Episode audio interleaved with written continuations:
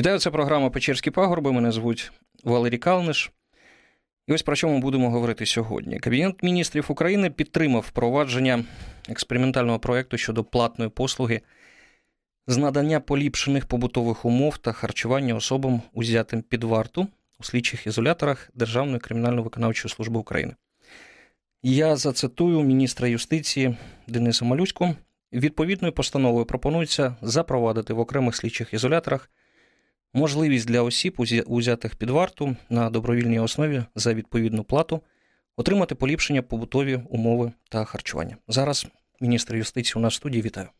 Доброго дня. Перше питання: чому ви вирішили дозволити в тюрмах віп-камер? А мети дві. Перша мета це прибрати корупцію. Уже зараз камери бувають різної якості, різного комфорту.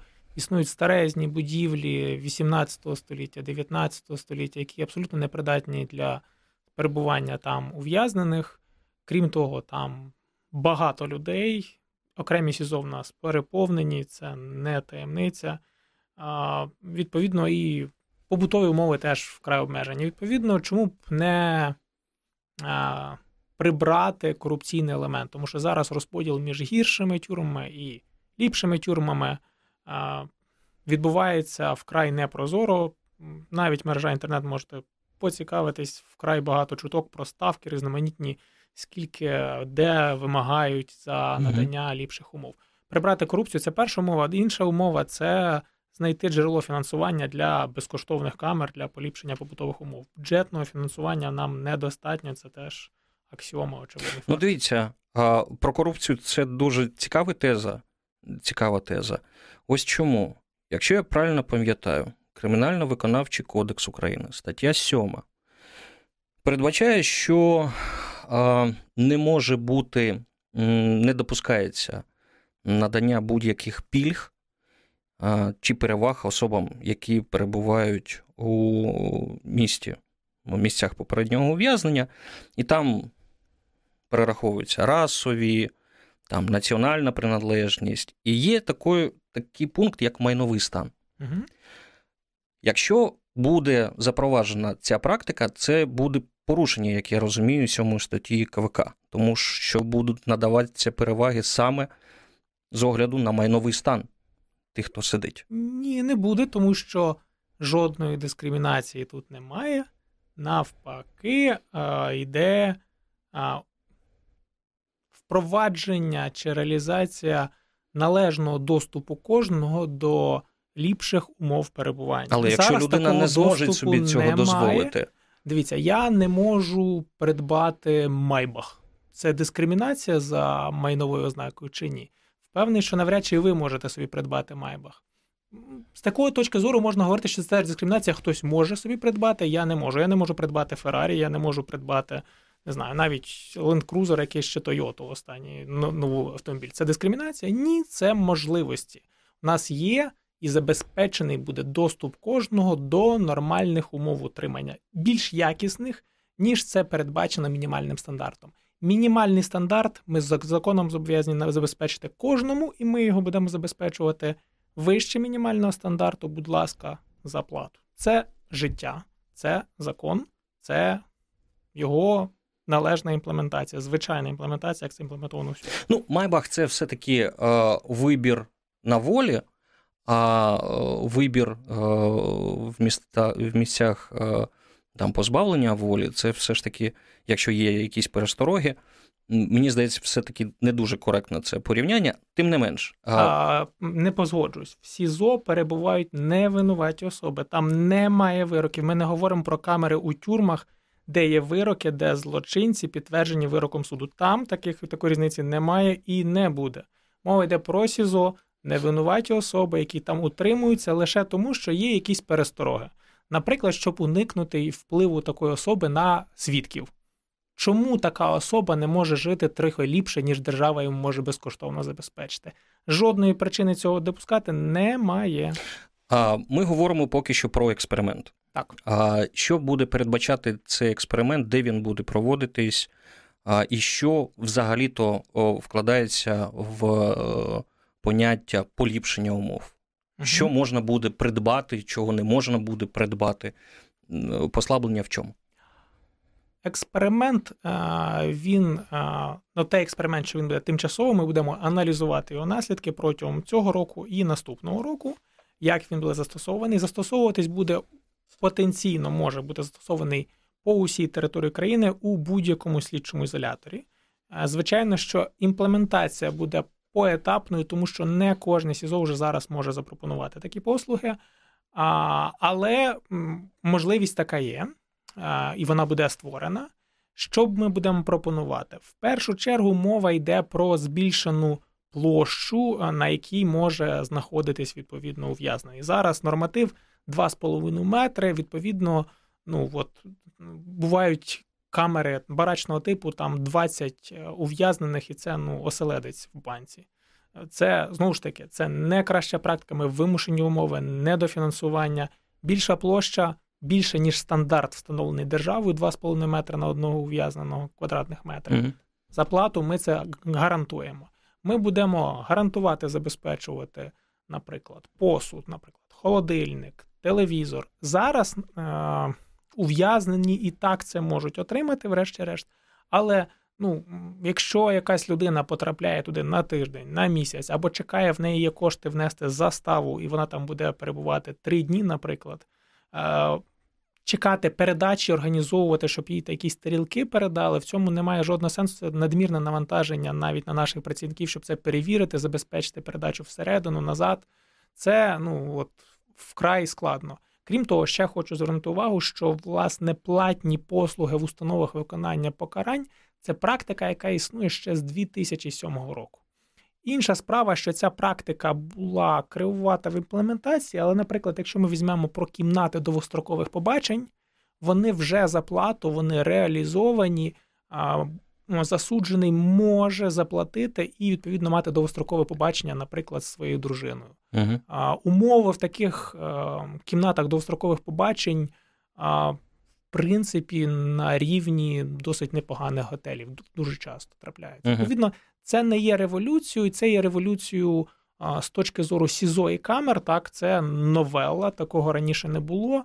А, І в нас з приводу цього йде шалений спротив, тому що кошти корупційні, які генеруються цією системою, не шалені. У нас Дивіться, а, якщо, як ви кажете, зараз в окремих СІЗО люди сидять по там 20-25 там, чоловік, жінок, з якого ресурсу будуть поліпшуватись умови для тих, хто може їх собі дозволити поліпшити.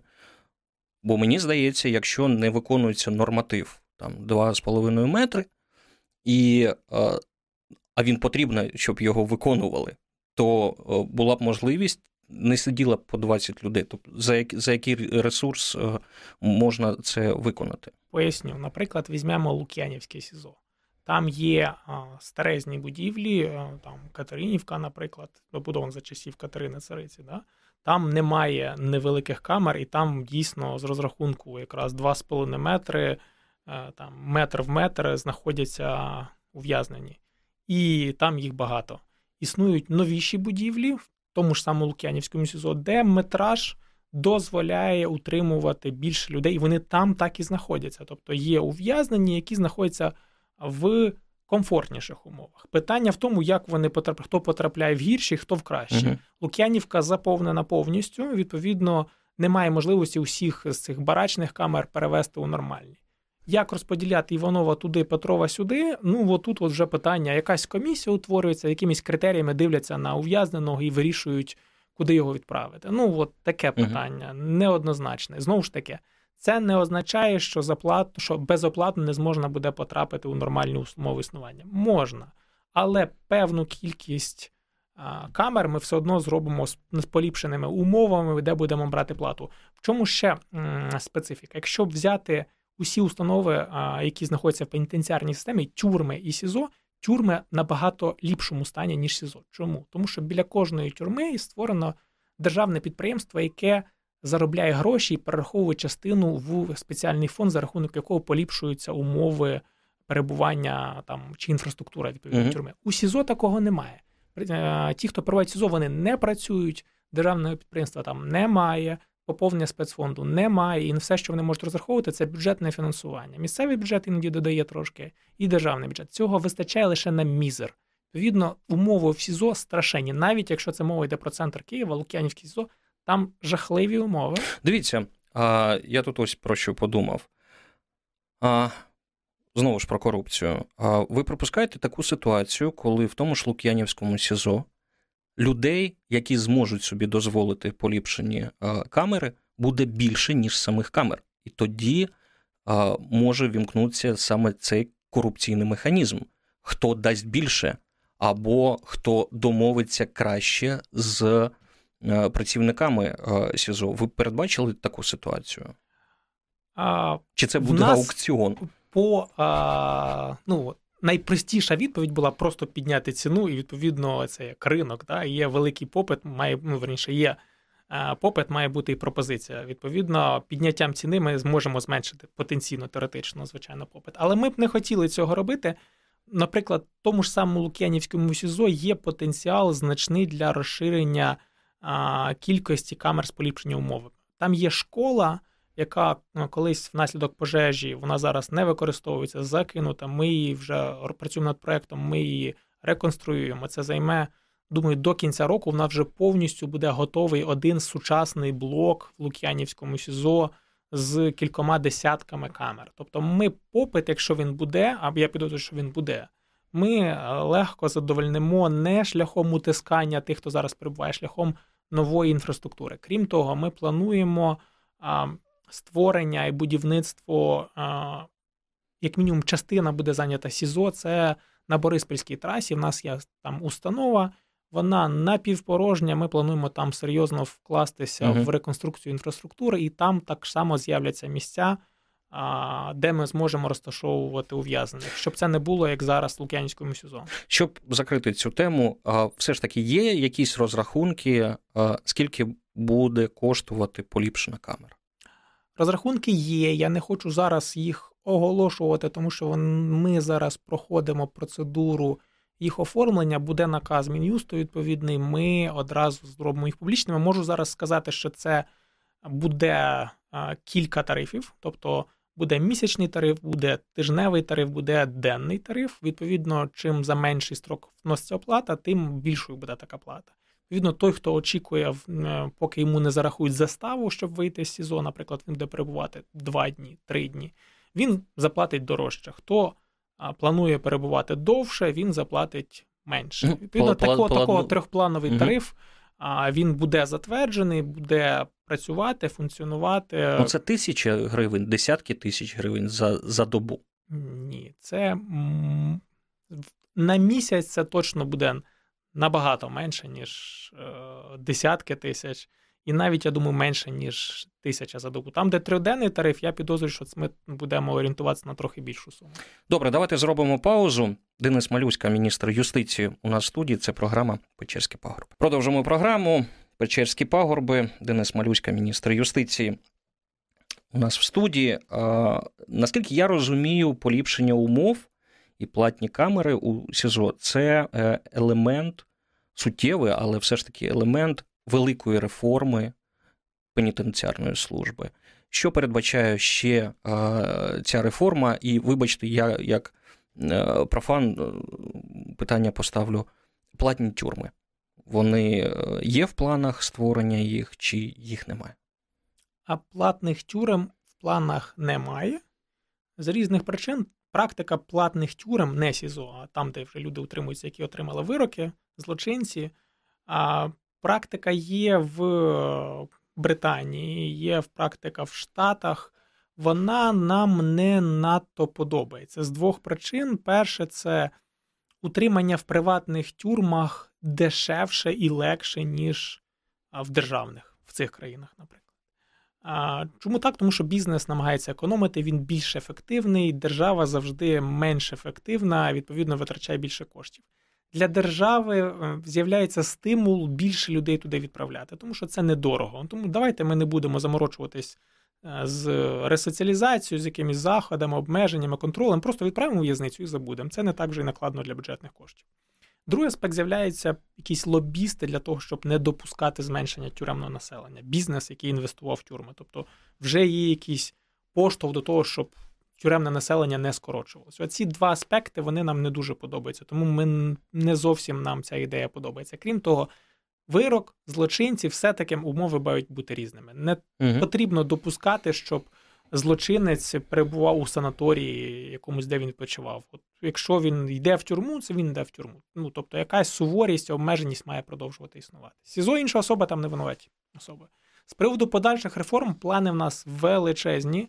У нас є плани будувати нову інфраструктуру. В першу чергу, це буде шляхом обміну існуючих СІЗО, які розміщені у центрах міст, на нові установи, які нам побудують приватні інвестори в обмін на земельні ділянки в центрі міст, щось нове, але на околицях. Ми будемо, окрім оновлення інфраструктури, ми також будемо знаходити джерела коштів шляхом продажу існуючих тюрем. У нас їх надто багато, чимало в них заморожені.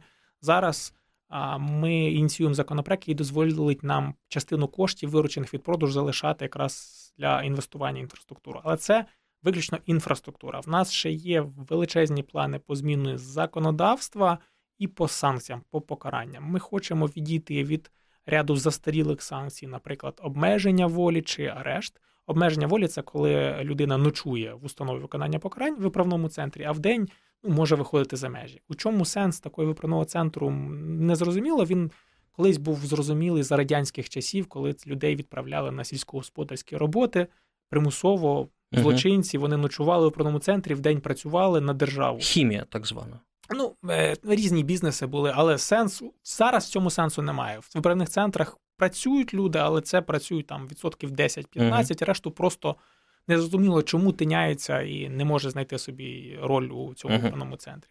Ми ці покарання прибираємо, ми запроваджуємо нове покарання вигляді пробаційного нагляду. Це коли особа потрапляє під контроль органу пробації і несе певні зобов'язання: пройти навчання, лікування, влаштуватись на роботу, пропрацювати якісь тренінгові програми з приводу своїх ризиків, наприклад, надмірної агресії, тощо. Такі заходи є набагато ефективніші ніж тюремне ув'язнення. Справа в тому, що поправте мене, наскільки я розумію, пробація це покарання, яке е, використовується для вже осуджених, для злочинців. Тож, якщо ви кажете про те, що це буде якась окрема форма покарання, угу. це значить, що людину спочатку осудять, угу. і потім вона буде там Саме пробація так. чи не пробація. Так. Саме так буде працювати. Так, Це один з різновидів покарання. Замість того, щоб, наприклад, відправляти людину в виправний центр на обмеження волі, або навіть як альтернатива позбавленню волі, буде призначено покарання у вигляді пробаційного нагляду протягом, наприклад, двох років. Протягом цих двох років на особу, на якій покладено таке покарання, будуть встановлені певні обов'язки, які вона повинна виконувати. Буде також можливість застосовувати електронний моніторинг, браслет за яким моніторити місце знаходження такої особи, щоб контролювати її пересування і угу. встановлення обмеження. Це ефективніша практика показала вже зараз. А контроль пробаційний для неповнолітніх частини повнолітніх не в межах як основне покарання, а за іншими програмами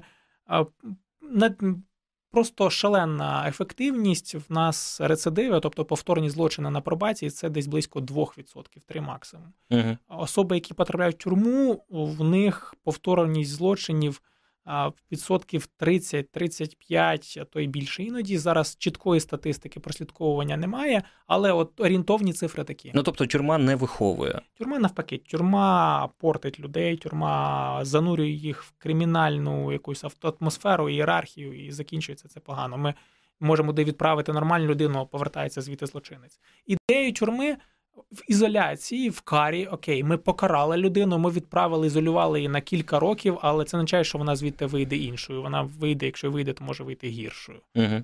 Тюрма не виховує людей. Ну, дивіться, а, я зайду трохи з іншого боку. Ну, е, є такий не те, що міф, це я так розумію, реальність, коли тюрми діляться на чорні та на червоні. Реальність. Так, це реальність. Червоні це, до речі, там, де контролюють представники закладу, а чорні так. там, де контролюють криміналітет. криміналітет. Є... Я розумію вашу відповідь, але все ж таки я спитаю: а ви з цією публікою якоюсь мірою спілкувались? Ви з'ясовували їх відношення до вашої реформи? Чи це вони будуть, вибачте, поставлені перед фактом, і вони будуть вимушені, якщо можна так сказати, жити в тих умовах, які ви їм запропонуєте? Як як вам здається, якою буде реакція кримінального світу на ваші, е, на вашу реформу? А, Кримінальний світ а, е, навряд чи буде задоволений особливо цією історією, як мінімум, тому що ця реформа передбачає істотне скорочення тюрем по країні. Відповідно, менше буде чорних тюрем, менше їхніх, їхнього середовища, де вони царюють і де вони заробляють гроші. Потоки нелегальні, незаконні, корупційні, які генерують чорні тюрми, вони величезні. І там мова йде і про шахрайство, онлайн-шахрайство з телефонами, і рекети вимагання коштів від засуджених. Мова може йти про різноманітні історії, де з них вимагають гроші за. Наприклад, нормальні умови перебування, за те, що вони якось беруть за доступ до наркотиків, за ігри, за ну от різноманітні історії. Mm-hmm. Там можна про це розповідати годинами, як е, тюрми генерують потоки для криміналітету. Відповідно, звичайно, що це буде не надто для яскрава, гарна історія для тих, хто на цьому заробляє. Але ну це те, куди ми йдемо. Ми беремо за зразок Північну Європу. В Північній Європі мало тюрем, там вкрай висока ефективність роботи із злочинцями і, власне, мало злочинів. Якщо подивитись на ви казали, що будуть продаватись пустуючі, якщо можна так сказати, СІЗО, тюрми. Я пам'ятаю, ну, по-перше, це не перша ініціатива. Я пам'ятаю там 15-й рік, 17-й рік, коли продавали, нібито продавали Лук'янівське СІЗО, здається, за 11 мільйонів доларів. Це визиває якийсь такий ну, спротив. Як вам здається, чи буде попит на цю нерухомість, і чи буде бізнес зацікавлений в тому, щоб купити е, таку нерухомість? І взагалі, чи є прорахунки? Це ж все-таки, ну, і ви казали про це, це старі будівлі. Ну так, деякі знаходяться в центрі міста, в центральних районах міста. Але скільки треба е, продати СІЗО непрацюючих для того, щоб Е, забезпечити одне працююче СІЗО. Цифри різняться. Ми над цим над калькуляціями по кожному конкретному об'єкту працюємо.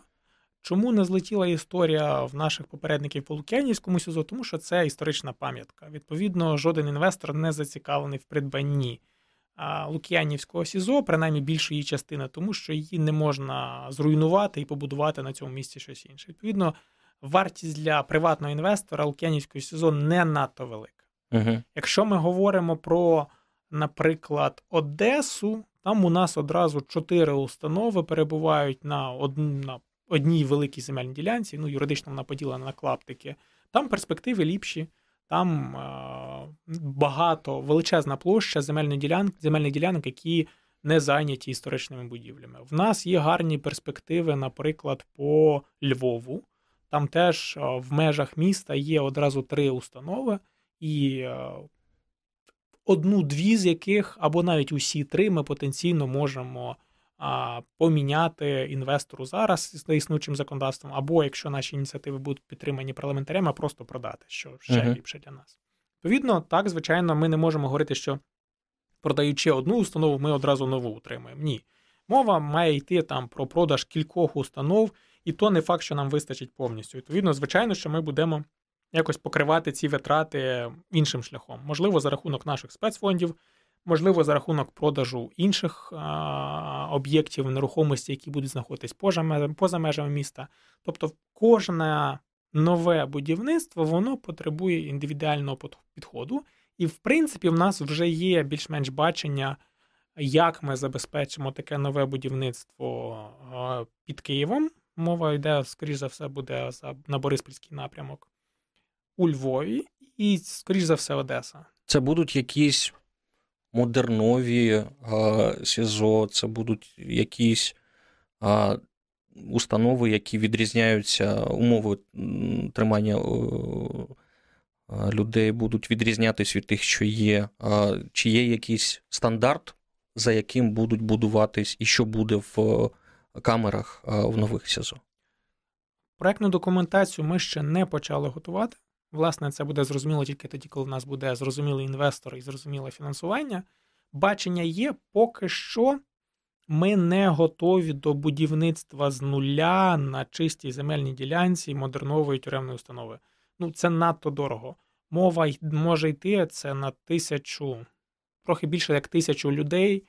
Модерн, нова, дійсно забезпечена сучасна тюрем, тюрма, вона буде коштувати більше 100 мільйонів доларів. Ну, звичайно, що це складно для бюджету і недоречно. Ну, от, угу. Стільки коштів ми не готові витрачати на ці історії. Ми обмежимось капітальним ремонтом, реконструкцією існуючих установ, там, де вже є приєднана інфраструктура, водозабезпечення, електроенергія, каналізація, де все є. Відповідно, на цьому місці, реконструювавши будівлі існуючі, ми можемо а з одного боку отримати результат. Нормальну функціонуючу інфраструктуру, не яка гниє, розвалюється і може нічого кращого, ніж туберкульоз, той, хто там отримує, він навряд чи звідти щось може отримати. Відповідно, інфраструктуру з одного боку, з іншого боку, це не буде надто витратно, якщо порівняти з новим будівництвом. Добре, давайте зробимо ще одну паузу. Це програма Печерські е, пагорби. Денис Малюська, міністр юстиції. У нас в студії. Далі реклама, новини. Ми продовжимо. Продовжуємо програму Печерські пагорби. Денис Малюська, міністр юстиції. У нас в студії. А якщо можна так поставити питання в розрізі реформи пенітенціарної, ідеальна тюрма, ідеальне СІЗО, яким ви собі його уявляєте? Ідеальна тюрма це тюрма, з якої людина виходить готовою до життя, нормального життя у звичайному середовищі, не тюремному. Тобто тут навіть мова буде йти не тільки і не стільки про фізичну інфраструктуру. Фізична інфраструктура це мінімальні стандарти, які мають бути дотримані. Тобто, це має бути ліжко, має бути постільна білизна, мають бути засоби першої необхідності і якісь можливості для заняття не знаю, спортом, наприклад, чи, чи, чи читати книжки, чи там дивитись телевізор якийсь періодично, і можливість роботи. А, Але це базовий якийсь рівень. Взагалі-то тюрма це не стільки має бути фізична інфраструктура, скільки робота з засудженим. Тобто, вже згадана мною можливість працювати, можливість отримати робочу спеціальність, можливість роботи з психологом, який би зміг би надати професійну допомогу з тим, щоб людина вийшла чи уникала, чи працювала зі своїми ризиками. І а, це, звичайно, от, другий рівень. Так? Тобто людина, яка звідти виходить, вона має розуміти, що буде далі, як вона може заробити собі на життя чесно, куди вона має йти, як, ну, вона має розуміти, що трапилось раніше, чому вона сюди потрапилася, як це не трапиться в майбутньому. Оце найважливіший аспект. Фізично. Там мінімальний е, стандарт забезпечити в принципі не складно. Цей другий рівень він складніший, він важливіший. А Завдяки чому це буде? Завдяки чому о, нинішні тюрми, нинішня взагалі вся система може перевиховати людину, може зробити так, щоб вона відмовилась від того, щоб е, скоїти злочин повторно, е, щоб вона зрозуміла, що вона скоїла злочин, тому що це дійсно, от я вас слухаю, і мені здається, що це такий, ну, якщо не такий піонерський табір, але де примусу, от того людського примусу, що якщо ти вбила людину, ти повинна в багні жити, щоб якось іскупити ту вину, яку ти е- приніс інш, іншій людині, іншій іншій сім'ї. От цей елемент м, покарання такої справедливості, якщо хочете, він як корелюється з тим, що ви розповідаєте зараз? А, Нормально корелюється. От зараз система якраз от будує, ну, побудована в принципі на за ідею покарання. Да? От ти вчинив злочин, будь ласка, йди в це пекло, і там ти звідти вийдеш через там, мінімум років 5-6. Угу. І звідти виходять от чорти, які потрапили в пекло. Ми ж цього не хочемо. Ми хочемо жити в безпечному середовищі, щоб звідти не чорти виходили, а адекватні люди. Відповідно, елемент покарання він завжди буде. Але е, от це не єдиний елемент, який має залишатися. Я зараз наведу приклад довічників. Ті, хто вчинили страшні злочини, як правило, це вбивство двох і більше осіб. А я досить часто з ними спілкувався, і, е, ви знаєте, це найінтелігентніша і найцікавіша категорія засуджених, з якими я розмовляв по тюрмах. А вони найадекватніші. Ну там є, звичайно, такі, хто зовсім втратив контроль над собою, він небезпечний для будь-кого, їх тримають окремо. Але величезна кількість довічників, вони вкрай стримані, вони вкрай розумні, інтелігентні, начитані люди. Вони, ну от класичний приклад, це коли людина. 19 років, 20 років, повернулася з армії. Молоде, зелене, незрозуміло, що з армії тільки що повернулось, когось в банді, там якусь група таких самих когось вбили. Це було в 89-му, 90 91-му році. Зараз 2020. А вони сидять десятки років. Це люди, яким зараз е, вже 40-50 е, років. Вони навіть не пам'ятають особливо то своє життя. Це зовсім інші люди, не такі, які вони потрапили у в'язницю. Принципово інші. Я таки готовий брати на роботу. От, ну, от, З ними можна спілкуватись про безліч різних речей. Вони найакуратніші, найобережніші, вони не бачили іншого світу. Оце жахливо. Тобто. Оця історія вона найтрагічніша, тому що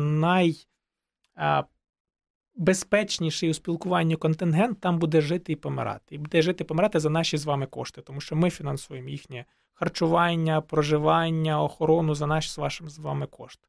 Але от відсутність роботи з ними, да, mm-hmm. є ж в них єдина надія на помилування президента, інакше вони звідти не вийдуть. І от відсутність механізму допуску до них, роботи з ними, психологів, оцінки, можна їх помилувати, ні. Призводить того, що ця категорія людей, вона от перебуває в такому досить дивній ситуації. Я розумію, там родичів, жертв цих злочинів дійсно вчинили криваві злочини.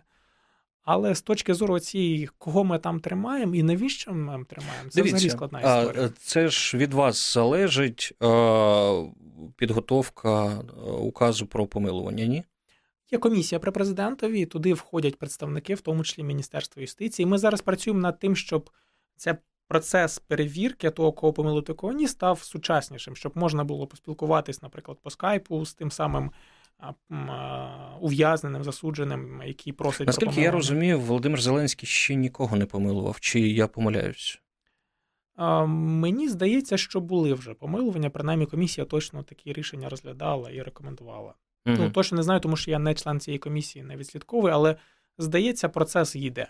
Угу. І ну от і повірте, будь-хто це підтримає, якщо йому надати можливість реально піти поговорити з цими людьми ну, жахлива історія. В них є родичі на волі, в них є спілкування, в них є вони. Ну, от, Молоде, дурне зелене зробило біду і зараз потрапило на все життя у таку ситуацію. Але Там якщо... є навіть люди, які безпосередньо не вбивали, а просто були члени групи, яка вбивала. І вони ну от реально вони не вбивці. Угу. Хоча співучасники. Якщо подивитися а, на на цю ситуацію, а, на те, що там по 5 років, по 10 років люди люди знаходяться в СІЗО.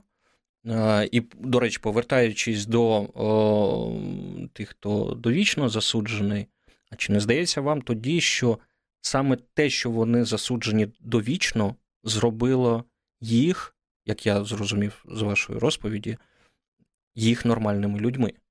і що це саме ця система адекватно по відношенню до вбивць, і те, що ви намагаєтесь реформувати, може стати ну, погіршити ситуацію. Не зовсім так. Їх зробили нормальними людьми. Дійсно, статус пожиттєвиків, тому що для них створені спеціальні умови. Тобто над ними намагаються менше ну, бути обережнішими, їх ізолюють від інших злочинців.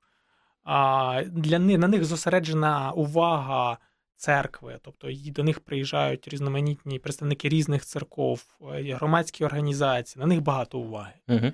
Відповідно, їхнє матеріальне становище, забезпечення умов їхнього проживання, як правило, трохи вище за рахунок такої допомоги різноманітних громадських організацій. А їх змінило так дійсно, от те, що вони перебувають в більш-менш якихось тепличних умовах, якраз по це питання про поліпшення інфраструктури. В них вона ліпша, в них є доступ до книг, вони можуть грати там настольний теніс, там більш-менш вони якісно забезпечені, харчування в них більш-менш нормальне. Але що їх тримає у такому стані, ну знову ж таки, це не мій висновок. Це я спілкувався з персоналом, який з ними працює. Це якраз шанс на помилування вони е, всі чекають їхньою єдиною головною надією, що буде помилування від президента. І оце їх можливість вийти їх тримає. uh Ті, хто в таку надію втратив, все це вже ну от тут вже є ризики, з такими вже особливо не спілкуються. А прорахувати, що надії немає, в принципі, не складно. Зараз комісія ж як вона працює, вивчає. Паперові документи, там біографію, як в школі вчився, як повів себе, як потім себе поводить який злочин вчинив. І якщо людина розуміє заздалегідь, що помилування не буде, там в школі погано вчилася, там злочин страшнючий, і там були якісь історії з їхньою поведінкою, все це вже вкрай небезпечна угу. людина. Як ви плануєте е, реформувати саме цю а, ланку а, стосовно помилування? Що що, що саме ви хочете змінити? А, і, і до чого це призведе? Яка кінцева ціль, яку ви ставите перед собою? Ми не хочемо тут робити різких кроків, тому що комунікаційно це вкрай складно. Люди, люди так, от той, хто не був там, хто з ними не спілкувався, вони їх бояться. Ну от виходить на волю пожиттєвик, це ну от новина. Ну от нещодавно, кілька місяців тому виходив на волю пожиттєвик помилуваний, і це було практично у всіх стрічках новин. Хоча насправді тут нічого такого вкрай якогось дивного немає. Якщо поспілкуватися з ними, зрозуміло, що вони є набагато менш небезпечнішими, ніж того, хто там потрапив на 10-5 років. А, Ну от, в середньому. mm Але, але знову ж таки, а, все-таки це політика, все-таки це комунікації публічні. Ми не можемо сказати, що народ. Ми розумніші за всіх, ми знаємо, от буде оце, і там ми на вашу думку не зважаємо. Це проблема правильної комунікації з суспільством, щоб суспільство зрозуміло, що це безпечно. Ці люди адекватні, їх можна поетапно, вибірково, після ретельного аналізу психологів поступово випускати, і немає сенсу витрачати бюджетні кошти на їх утримання.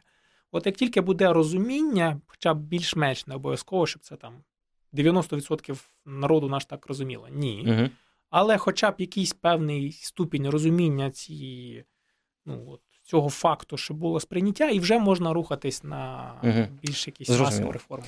Давайте я не можу не спитати. Відійдемо, хоча тема така болюча і цікава, що що цікаво. А Приватбанк. Я не можу не спитати про Приватбанк. Чи віддасть держава кошти братам Суркісам, ті мільярди, які за рішенням апеляційної установи ну, вирок першої інстанції залишився незмінним. От та історія взагалі е, не мала жодного стосунку про повернення грошей Суркісам. Це історія була з тим, що ухвала 17-го року зобов'язала приват обслуговувати, продовжувати обслуговувати в нормальному режимі депозити Суркісів. Ось і все. І ця ухвала була оскаржена в апеляції ще тоді, у 17-му році, залишена без змін. Відповідно, вона залишається чинною. Історія з нещодавніми рішеннями Печерського суду, ухвалою Печерського суду, апеляційної інстанції про інше, про роз'яснення, як цю ухвалу виконувати. Роз'яснення особливо там ясності нікому не надало, але її принцип чи ухвалу 17-го року так само не змінило. Mm-hmm. Коротше кажучи, якщо відкинути усю цю юридистику, ні, нічого не змінилося, кошти офшорним компаніям, які пов'язують сурки саме у медіа, їм Приватбанк ну, не кошти зараз не поверне. Це неможливо і. Ем, Власне, і цього ухвала не вимагає. Ухвала вимагала обслуговування депозитів. Скажіть, будь ласка, дуже коротко, якщо можна, а чи є зараз правові механізми і підстави повернути Приватбанк Ігорю Коломойську? Теоретично, дуже теоретично. За певного складу обставин, за кількома рішеннями судів, там, коли от, вкрай малоймовірно, але зараз це теоретично можливо. Якщо буде прийнятий законопроект, який зараз розглядається у парламенті, прийнятий в першому читанні, зараз знаходиться на розгляді комітетів, таке повернення буде ну, на 99% неможливим. Чому я залишаю 1%? Тому що ну, от, прогарантувати, що хтось завтра якийсь суддя не втратить здоровий глузд і не винесе якусь дурницю, яку потім скасують, я теж не хочу. Але от 99,9 це буде неможливо. Тобто Приватбанк не повернеться Коломойському. Але якщо якщо чесно, то я навіть не зовсім впевнений, чи це от, власне йому і треба, чи він цього домагається, чи не домагається. Тут питання вже другого порядку. Зрозуміло. Дякую. Дякую, що знайшли час. Денис Малюська, міністр юстиції, був гостем програми Печерські пагорби. Її провів Валерій Калниш. Дякую. Дякую вам.